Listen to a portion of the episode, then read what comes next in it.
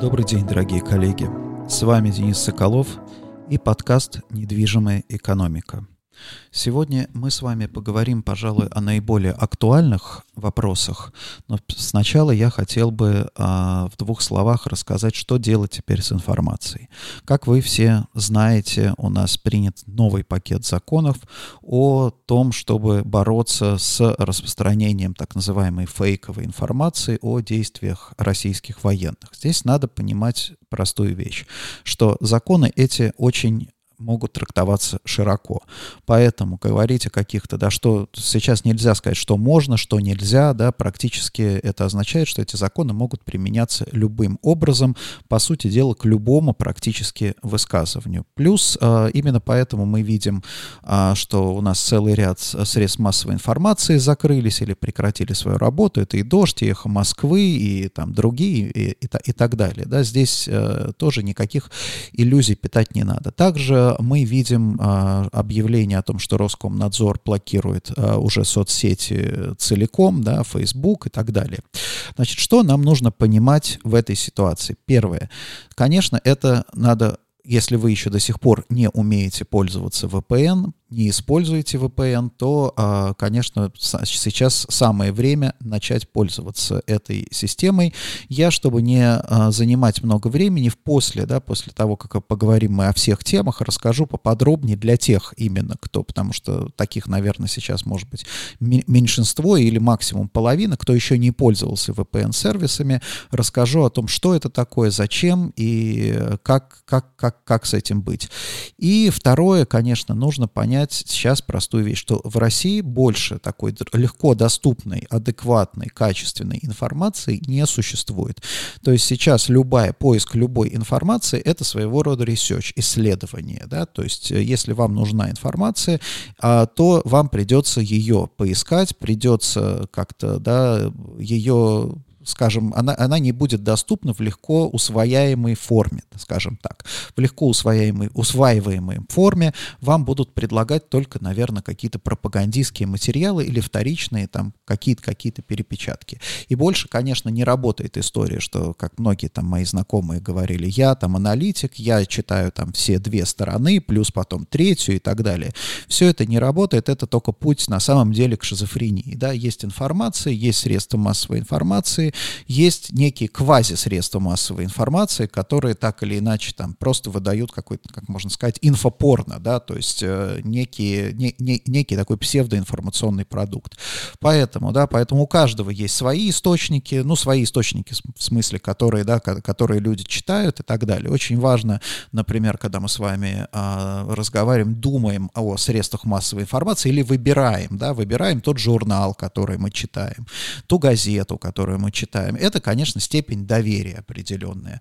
Потому что в чем, а, возник, в чем проблема, например, сегодняшней истории, когда вот те, те из вас, кто еще помнит бумажную прессу, вы прекрасно помните, что ты приходил в киоск, например, да, или там оформлял подписку, и у тебя был выбор, то есть ты подписываешься на эту газету или на эту газету, на этот журнал или на этот журнал, да, ты не подписывался на все журналы разом, да, чтобы потом выбирать или читать разные точки зрения. Ты подписывался на тот журнал или покупал тот журнал, которому у тебя было больше доверия, да, и, соответственно, читал этот журнал, читал эту газету до тех пор, пока эта газета не начинала терять доверие. Опять же, да, у нас на нашей практике, ну вот у тех, кто постарше, это было, то есть были целый, цел, целый ряд, например, изданий, да, которые проходили целый, целый цикл, например, там, да, газета «Аргументы и факты», которая начиналась как орган, там, по-моему, общества знания именно, да, то есть это был такой, был, был, был такой пропагандистский по пропагандистская газета. Потом она была переформатирована, в общем-то, в такой очень неплохой информационный СМИ, а потом она превратилась в абсолютно желтую, да, в э, желтую газету. И, соответственно, да, соответственно, каждый, на каждом этапе была у этой газеты разная аудитория. И это очень важно. То есть человек понимает, что, ага, газета там, допустим, или издание идет там по какому-то другому пути. Оно теряет доверие. Да, у своей группы читателей приобретает доверие у какой-то другой. Но ты делаешь этот выбор разговор. К сожалению, в случае интернета, да, как-то это, это стало работать немножко по-другому. Мы открываем соцсети и э, видим какие-то ссылки, переходим по заголовкам, и мы часто не обращаем внимания на то, на каком СМИ они размещены. Хотя сегодняшние СМИ то, точно так же. У каждого есть свой определенный кредит доверия. Поэтому, если вы сегодня хотите э, получать какую-то там, не то что даже информацию, дело не в информации, а дело в данном случае в картине мира, то есть иметь некую более или менее адекватную картину мира. Адекватная картина мира — это та картина мира, которая, в общем-то, соответствует реальности, да, или там массовому общему восприятию этой реальности. Ну, условно говоря, вы можете верить в плоскую землю, да, но при этом, да, при этом это, это, это не будет соответствовать реальности. Эта картина мира не будет соответствовать реальности. В этом нет ничего страшного, если вы сидите на диване, например, да, перед телевизором, вы можете верить во, все, что угодно. А если вы пытаетесь путешествовать, например, да, то вера в плоскую землю которым приведет вас к не самому лучшему, наверное, результату. Также и для тех людей, которые занимаются бизнесом, очень важно иметь такую более или менее несовершенную, но более или менее адекватную картину мира, потому что вам приходится, людям бизнеса, принимать решения каждый раз, стратегические решения, решения о том, куда инвестировать, как жить дальше, да, как, э, как планировать свою, свою деятельность. И э, эти правильные решения зависят, конечно, зависят от того, насколько адекватна картина мира мира. Так вот, повторяюсь, да, сегодня для того, чтобы иметь адекватную картину мира, нужно иметь обязательно, да, обязательно СМИ, которые для вас обладают определенным кредитом доверия. Конечно, самый популярный в России такой дискурс, это что все, везде есть пропаганда, там те СМИ врут, одни в одну сторону, другие в другую. Это так теперь, ну, собственно, это никогда так не работало, да, потому что это деструктивно с точки зрения там самой внутренней картины мира, да. То есть э, нет смысла читать все точки зрения, если, опять же, если речь идет там о той же плоской Земле. Ну, какая разница там, допустим? Ну, вот вы прочитали все работы, связанные с тем, что Земля там на трех китах стоит, на четырех черепахах, там, допустим, я не знаю, на перевернутой пирамиде или там как угодно, на плечах масонов, да, то есть можно все, что угодно, все точки зрения на эту тему читать, но они ничуть не помогут, да, в определении, там, формировании адекватной картины мира. Поэтому самое, наверное, да, самое правильное выбрать, да, какой-то себе там издание или набор изданий, из которых, в общем-то, черпать информацию, всегда, конечно, подвергая ее некому, да, некой степени здорового скептицизма, потому что, как я уже говорил, СМИ не, а, не остаются неизменными, они меняются, и то, что, допустим, имело кредит доверия вчера, может не иметь этого кредита сегодня. Поэтому, да, больше не будет легко доступной информации, вся практически, да, вот для, для России особенно вся информация теперь легко, ну, как бы вся качественная информация информация, она будет так или иначе за paywall. То есть будут ли это какие-то западные подписные издания, возможно, появятся какие-то внутренние там российские издания, или, например, да, э, там какие-то публикации, наверняка, я, я почти уверен, что должны появляться там, допустим, телеграм-каналы платные, да, которые, в, которых, в которых будет э, распространяться более или менее там качественная, закрытая информация, да, потому что, опять же, для того, чтобы отделить, э, в чем отличие, да, информации от пропаганды, да, пропаганда стремится покрыть максимальное количество людей, да, информация наоборот, она эксклюзивна, она там, допустим, да, она, информация так или иначе для избранных. Вот, к этому, э, к этому надо на самом деле привыкать.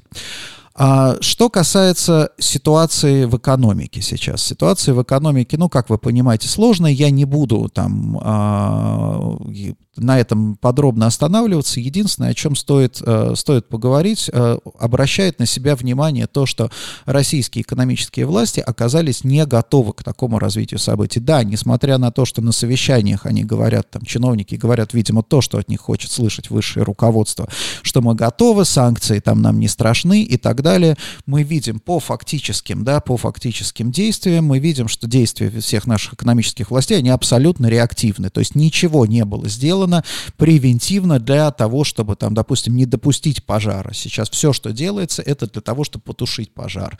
То есть повышение такой радикальной, например, ключевой ставки. Я не говорю, что это неправильно, да, это правильно, но это означает, что как бы, что а, власти не были готовы. Или, например, 30% комиссия на обмен валюты, например, да, там, допустим, неожиданные там запреты на вывоз э, капитала, там, дальше запреты там иностранцам продавать. То есть это означает, что власти не были, в принципе, не были готовы, да, к тому, к тому, к тому что происходит. Западные компании и, э, уходят из России, здесь тоже не надо, как бы, не надо питать а, осо особых иллюзий. В принципе, это там в одном из внутренних там документов, которые я писал, я назвал это исход, да, и это фактически исход западного бизнеса. Это не значит, что там все уйдут, что не будет там в магазинах ни одного айфона. Это означает, что вот системный, как бы уходит системный бизнес. Систем, а системный бизнес, в чем его отличие? Да? Системный бизнес основан на инвестициях, долгосрочных стратегических инвестициях. А остается, как, собственно, у нас были в 90-е годы, такой, э, что называется, ситу, ситуа, ситуативный или оппортунистический бизнес. То есть бизнес, который видит сейчас конкретные возможности.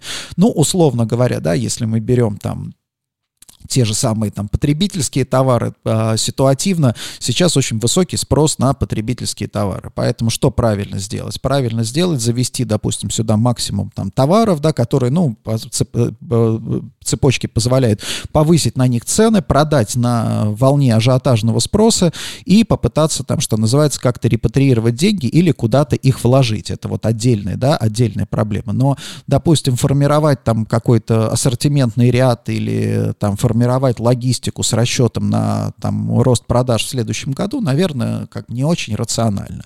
Вот что такое ситуа- ситуативный бизнес. То есть как бы в моменте, в моменте это все происходит, но а, нету долгосрочных планов. За, э, в этом как бы что, в чем здесь проблема?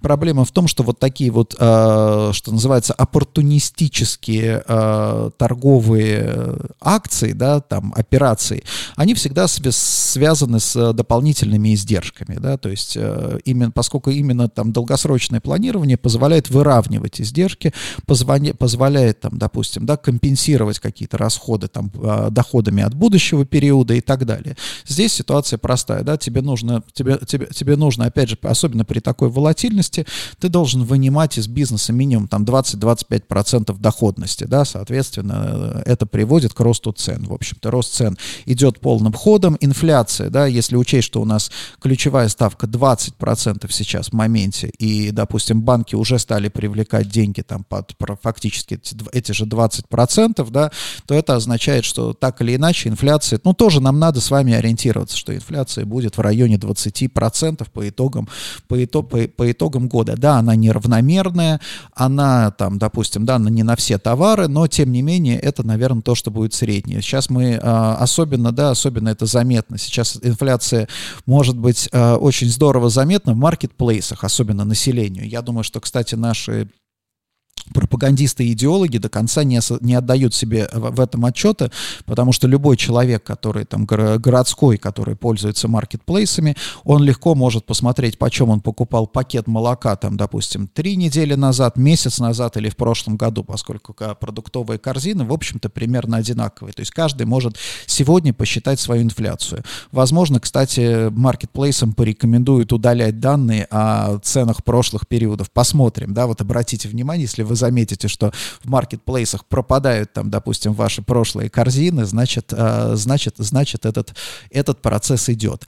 А правительство сейчас, конечно, вынуждено переходить на ручное управление, то есть ручное управление сетями, а, пытаться, наверное, как бы стабилизировать цены на какие-то базовые важные продукты, и не столько с целью, там, допустим, а, стабилизировать экономическую ситуацию, не, не думаю, что в правительстве считают, что ее можно там сильно радикально улучшить, сколько для того, чтобы продемонстрировать, опять же, высшему руководству, что экономический блок правительства контролирует, контролирует положение, способен, да, способен принимать решения в таких вот ответственных моментах, а, допустим, высшее руководство, оно, в общем-то, и живет в парадигме. Смогли удержать цены, допустим, на сахар, молоко, ну, молодцы, да, не смогли, значит, не молодцы, значит, надо, надо там менять э, подходы.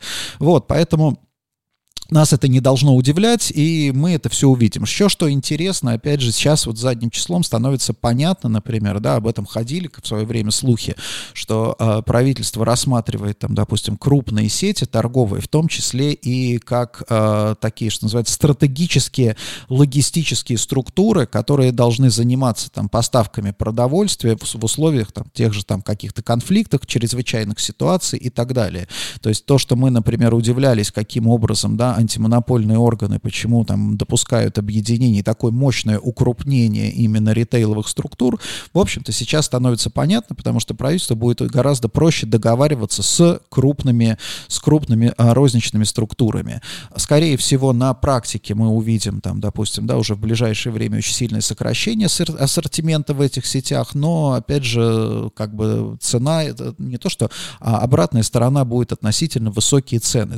Что может еще тоже тоже произойти, кстати, при регулировании цен в розничных сетях, это то, что, например, а, опять же, допустим, владельцы небольших торговых точек, они могут скупать, уже так, такое было в свое время с бумагой, да, например, они могут скупать, например, товары, а, там, тот же там сахар, гречку по фиксированным ценам в супермаркетах и продавать, допустим, там в своих магазинах уже по рыночным ценам. То есть это вот, наверное, такой след, следующий шаг. А след, следующий шаг вот такого такого, что называется, начинающегося дефицита. Что касается там, да, есть э, апокалиптичное мнение, что там будет голод, дефицит тотальный, а, мы не видим, я не вижу признаков там э, для тотального какого-то дефицита.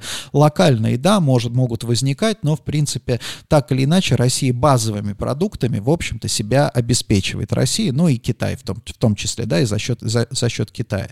Но, с другой стороны, да, с другой стороны, наверное, надо готовиться к тому, что некоторых привычных товаров может не оказаться. Поэтому а, с, точки, с точки зрения личных стратегий я бы рекомендовал сейчас а, на самом деле развивать навыки по а, кули, кулинарные навыки, учиться готовить какие-нибудь вкусные блюда из, там, из различных, самых различных продуктов. Мне кажется, это будет очень очень полезно. В общем, вот это вот ручное управление, я думаю, что следующие там пару-тройку месяцев мы увидим, а, увидим в полной мере. Что же касается недвижимости, что интересно здесь с недвижимостью? С недвижимостью сейчас нет смысла вообще говорить о том, что там доходная недвижимость, какая доходность, сколько стоит недвижимость и так далее, да, потому что мы понимаем, что иностранные компании, как я уже говорил, они осуществляют исход, соответственно, они думают о том, что делать с активами, своими недвижимыми активами. Поэтому ценообразование, оно будет такое очень, э, наверное, такое странное, я бы сказал. То есть кто-то будет продавать активы дешево, кто-то, наоборот, будет там искать каких-то покупателей по совершенно неразумным ценам. Но что интересно, да, интересно то, что в общем-то, вот эта вот война, она обнулила полностью э, представление о бизнес-моделях. Поясню, что я имею в виду. Э, имеется в виду следующее, что у нас до сих пор мы, когда говорили про коммерческую недвижимость, когда думали над коммерческой недвижимостью, концепциями и так далее, всегда стоял вопрос доходности. То есть у тебя, там, у собственника, у девелопера, да, есть собственные деньги, есть кредитное плечо, соответственно, да, он а, э, вкладывает эти деньги, вкладывает кредитные средства, полученные под определенный процент, ему нужна через несколько лет доходность, которая обеспечит погашение вот этих вот кредитов и окупаемость этого проекта. Вот, сейчас Сейчас ситуация другая, да, сейчас ситуация другая, потому что говорить о какой-то окупаемости, но это, конечно, было бы здорово, да, но это в данном случае не самый главный вопрос. Если мы видим инфляцию там на уровне 20% и кредитные там ставку рефинансирования 20%, да, то ни о какой, как бы, никакая окупаемость здесь особенно не работает. Но это не значит, что не надо строить, что объекты не будут строиться, потому что представьте себе две ситуации. Первая ситуация ситуация, например, да, у собственника земельного участка, например, да, есть э, договоренность, там, предодобренный кредит или уже полученная какая-то кредитная линия от банка, или там, допустим, опять же, в рамках там реализации национального проекта, там, как угодно, да, э, у него есть доступ к кредитным, кредитным средствам, относительно дешевым. И тогда стоит вопрос, вот в чем стоит вопрос, если у тебя дешевый кредит, там, ну, скажем, да, допустим, там, у тебя 10% кредит, да, каким-то образом ты еще, я, я я почти уверен, что у нас есть организации, которые пользуются подобными процентными ставками, потому что такое было на самом деле и в 90-е годы.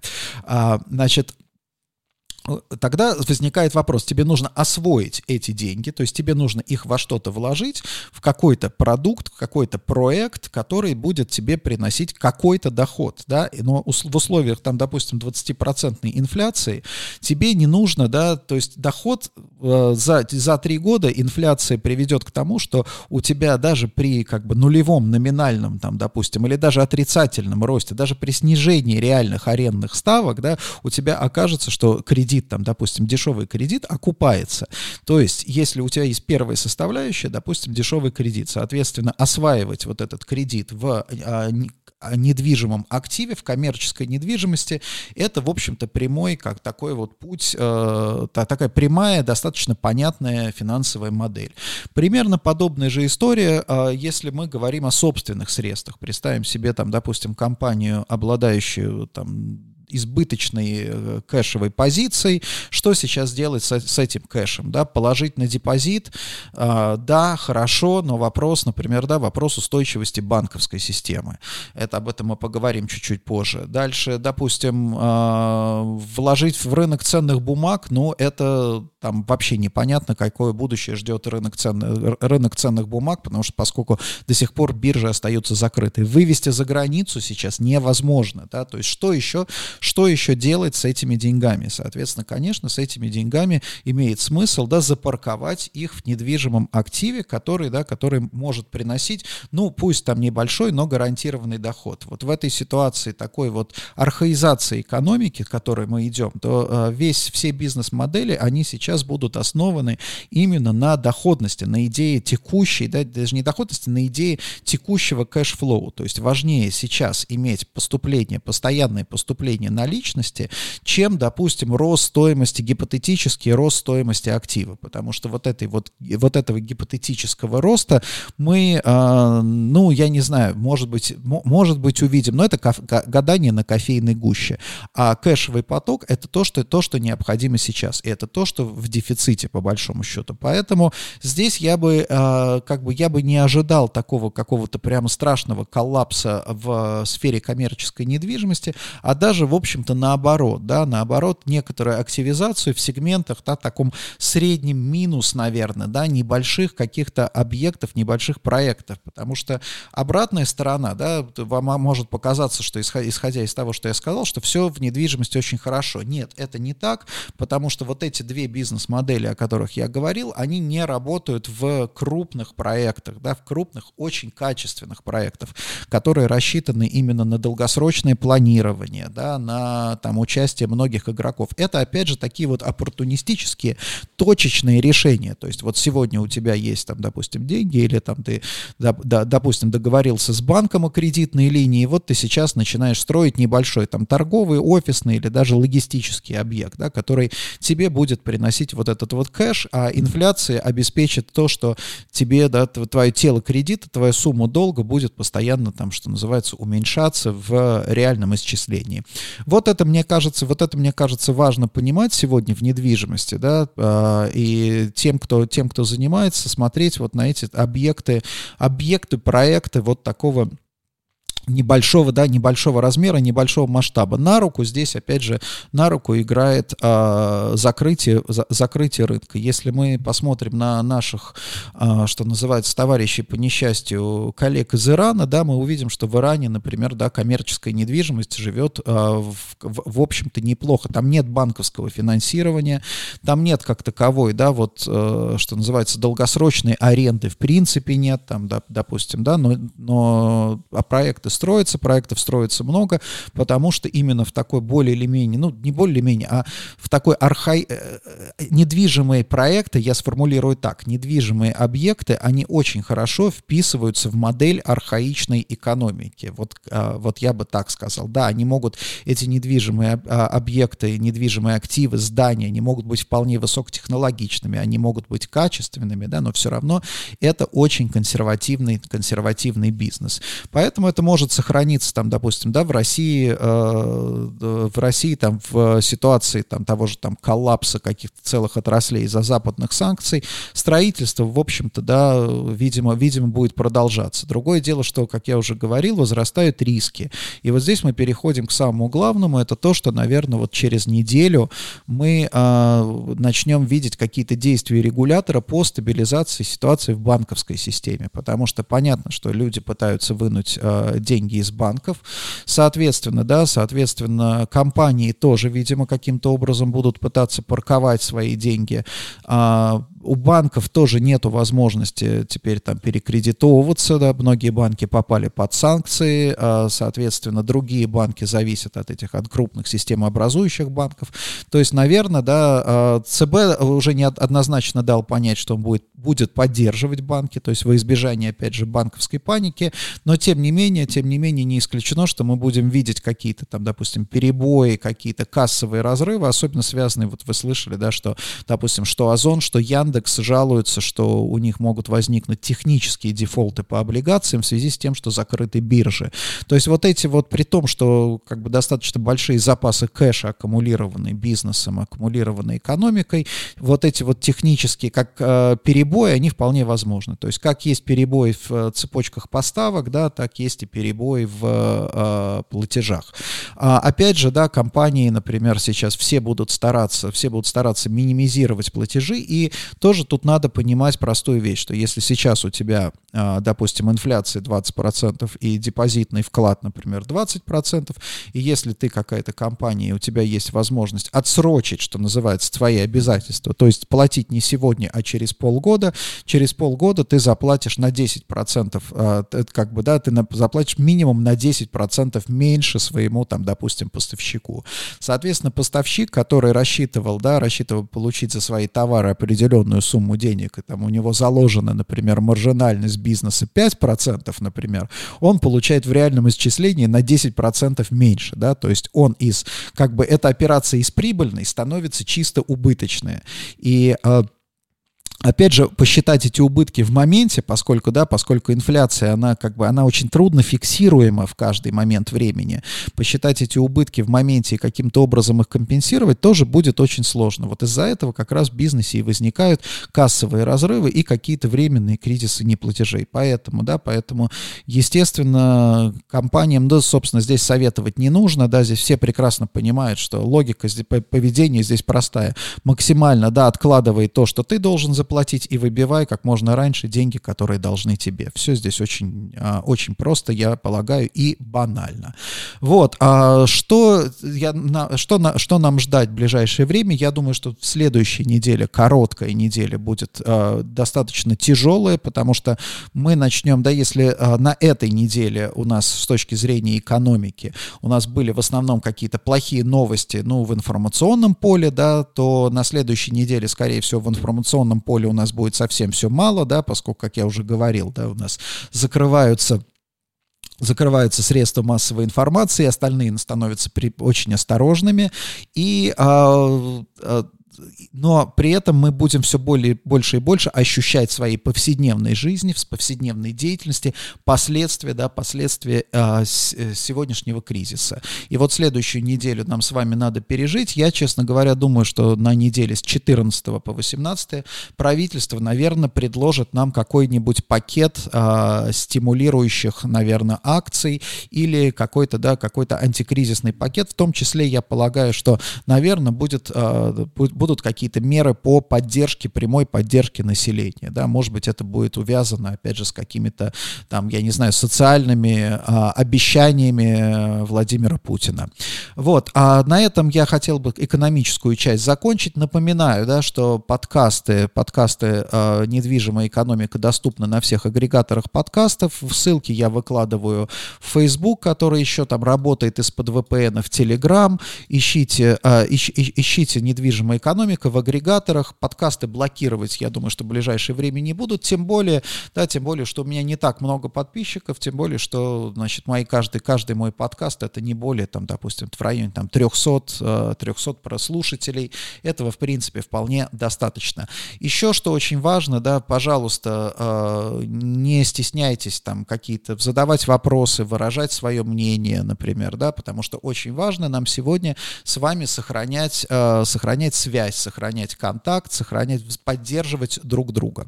Ну и напоследок я хотел рассказать про VPN для тех, кто такой маленький, маленький ликбест про VPN для тех, кто никогда им не пользовался или знает только понаслышке, или пользовался, условно говоря, только ему показывали, нажми вот эту кнопку и все. Итак, что такое VPN? Значит, если вы, как вы знаете, все компьютеры, которые там подключены к интернету, каждый компьютер у нас подключен в локальную, в какую-то сеть, да, то есть он связан с другими компьютерами.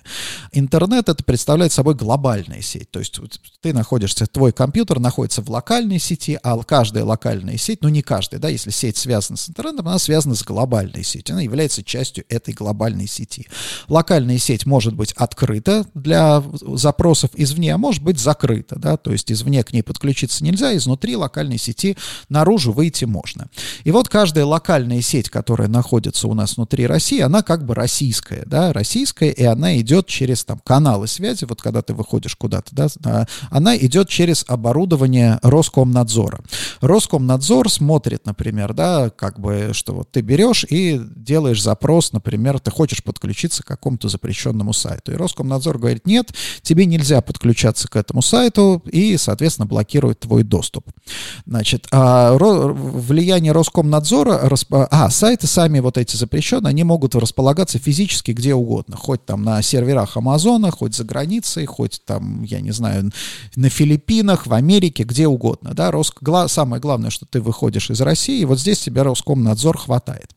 Что такое технология VPN? Технология VPN расшифровывается как Virtual Private Network. Это виртуальная частная сеть. То есть ты, находясь в российской локальной сети, ты открываешь канал, прямой канал связи, туннель так называемый, и по этому туннелю ты присоединяешься к локальной сети, например, которая расположена в Германии. И вот это называется VPN-канал. То есть ты открыл этот канал и присоединился к этой сети. То есть фактически тебя как бы нет в России с этого момента, а ты часть, вот твой компьютер, твой терминал или там мобильный телефон, который находится у тебя в руках, ты стал частью немецкой сети. Соответственно, в интернет, в глобальную сеть ты выны, выныриваешь в Германии. И как только ты вынырнул в Германии, то ты становишься, да, для а, Роскомнадзора ты становишься неуязвим, потому что, да, ты как немецкий, ты фактически идешь как немецкий компьютер. И если, допустим, сайт, на который ты хочешь зайти, расположен в Америке, то ты спокойненько его открываешь.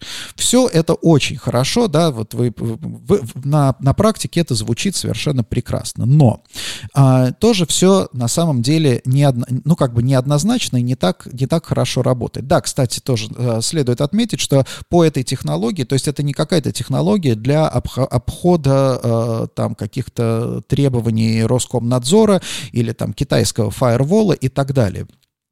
Это совершенно, эта технология использовалась корпорациями, используется уже, там, я не знаю, там, десятки лет. Она именно была задумана для корпораций. То есть ты, например, там, сотрудник какой-нибудь компании, ты поехал со своим компьютером куда-то, я не знаю, там, в командировку, ушел из офиса или даже сел в кафе, но ты через этот VPN подсоединился к локальной сети своего офиса, и ты можешь, допустим, да, ты можешь отправить документ на печать, ты пользоваться всеми ресурсами, базами данных, дисками и так далее, да, то есть вот для чего эта была история задумана. Сейчас она как раз используется, это как бы второе назначение, ее можно использовать для обхода блокировок. Значит, а что дальше происходит? Как это, как это реализуется на практике? Есть целый ряд платных сервисов. Что-то, что-то, что себя представляют эти платные сервисы? Это, а, грубо говоря, а, сеть серверов, стоящих в разных странах, соответственно, и тебе дают пароли для доступа к этим сервисам. И удобные приложения, потому что, опять опять же, технология, например, VPN старая, а, но она всегда была сложна. Раньше она, по крайней мере, была очень сложна в настройке. Сейчас а, вот эти вот сервисы VPN, они разработали очень удобные приложения, то есть, условно говоря, ты берешь, ставишь на телефон, на на мобильный телефон какое-то приложение этого сервиса, вводишь логин, пароль, оплачиваешь там, допустим, доступ, с который там стоит сколько-то, да, сколько-то там сейчас. Я там пользуюсь э, сервисом, за который я некоторое время назад, еще до повышения, там, по-моему, за три года заплатил 5000 рублей, и дальше у тебя на экране две, по сути дела, да, э, выбор, ты, ты можешь выбрать страну, через которую ты хочешь подключиться, Германия, Англия, Америка, там, что угодно, да, и кнопка «включить», «выключить», да, то есть ты включаешь, wiesz, VPN и идешь через э, Германию, значит, или через выбранную страну. В чем здесь проблема? Проблема заключается в том, что, конечно, VPN там сильно тормозит э, скорость интернета, да, потому что представляете себе, что, допустим, если вы хотите через VPN подключиться к какому-то серверу, то сначала вы, как бы, да, ваш канал связи это из России в Германию, а потом, допустим, из России, я не знаю, в Америку, из, из Германии в Америку. Это гораздо дольше, чем, и опять же, сервер должен ваш этот запрос обработать, вас авторизовать, трафик должен зашифровать и так далее, да, чем просто обратиться из а, России на американский сервер. Это, конечно, очень сильно затрудняет общение. Плюс, опять же, мы не забываем про наш любимый Роскомнадзор. И у Роскомнадзора остается два а, инструмента, как не дать вам воспользоваться этим VPN. Первое, он говорит, окей, хорошо, ты ушел в VPN, замечательно, молодец, да, молодец, ты ушел в Германию, но тогда мы для тебя возьмем и закроем, а, допустим, ты не сможешь зайти на сайт госуслуг, например, потому что зачем, например, человеку из Германии ходить в госуслуги, да, не нужно, да, или какие-то другие российские, там, допустим, ресурсы. Плюс, опять же, а, надо помнить еще о том, что вот эти вот а, адреса VPN-серверов, а, даже платных, они как бы, ну, скажем так, вот вы подсоединяетесь к локальной сети немецкая, о которой я говорил. Но проблема этой немецкой сети заключается в том, что через нее работают и спамеры, и там кто угодно, да, то есть репутация этой сети, она всегда, ну, как бы, она не очень хорошая. То есть если вы заходите, например, на сайт Google, Google сразу, сразу видит, ага, запрос идет из вот этой, из э, какой-то сети, э, которую использует, ну, из VPN-овской сети.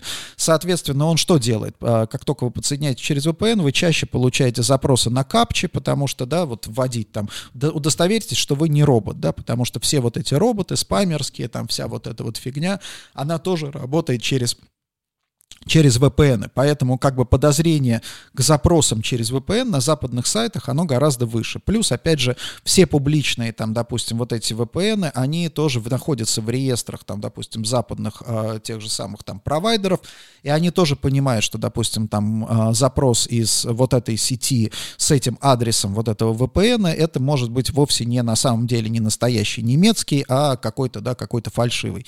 Поэтому, например, там немецкие магазины могут блокировать такие адреса, то есть вы заходишь вот из-под этого VPN, а он говорит, нет, я вообще с этими адресами не работаю, потому что это явно, если ты заходишь из этого, из этого адреса, ты явно не, как бы, что называется, тебе есть что скрывать, как-то так. Это первая обратная сторона. И вторая обратная сторона, что вот как, допустим, NordVPN, некоторые ресурсы, а Роскомнадзор блокирует на уровне вообще подключения, да, то есть, э, допустим, NordVPN они заблокировали, это означает, что для того, чтобы пройти как бы авторизацию, для того, чтобы подключиться, там, скачать приложение, подключить это приложение, ты должен соединиться сначала с сервером вот этого NordVPN. И если он на первом этапе там блокирован или блокированы какие-то протоколы, порты, которые используют вот этот вот э, ресурс, да, то ты через VPN подключиться вообще не сможешь, через этот конкретно.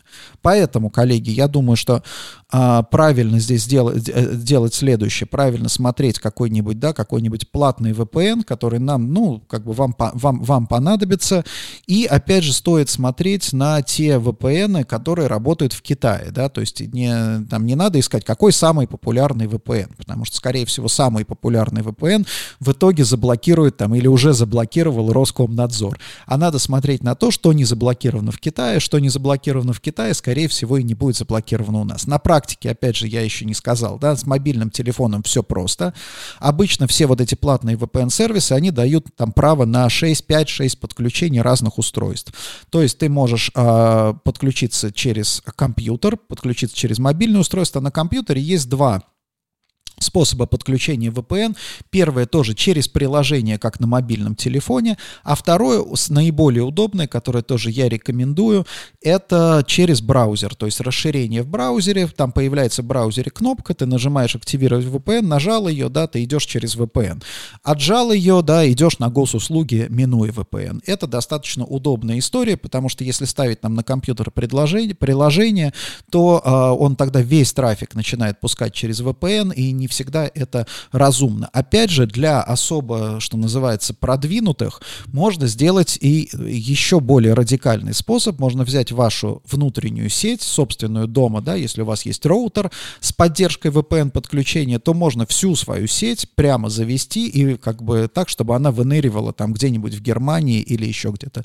То есть тогда каждый компьютер, каждое устройство в вашей сети, оно не будет распознаваться, да, как российское. Вот, вот, собственно, такие, наверное, да, так, так, такие инструкции. Я пользуюсь э, ресурсом PIA Personal Internet Access. Ну, в принципе, по мне достаточно удобно. Рабочая история, но я, опять же, не возьмусь прямо так вот э, рекоменда рекомендовать его, да, э, потому что, ну, наверняка есть, это не, это, я, наверняка это не самый лучший, да, не самый лучший VPN. А NordVPN, который является наиболее популярным, как я уже говорил, к сожалению, да, к сожалению, не работает, ну, в общем, по крайней мере, не очень хорошо работает в России. Все, коллеги, на этом спасибо вам большое, спасибо большое за внимание. Я вам желаю хорошо провести выходные, расслабиться, успокоиться, самое главное. И мы с вами будем на связи. Да, я рекомендую снова подписывайтесь на подкасты прямо вот именно в формате, в формате подкастов. А, ставьте программы для чтения, для, для прослушивания подкастов. Их много достаточно. И вообще осваивать технологию подкастов, мне кажется, как и VPN, это очень хорошая, хорошая практика и хороший навык. На этом спасибо большое за внимание, до свидания и хороших выходных.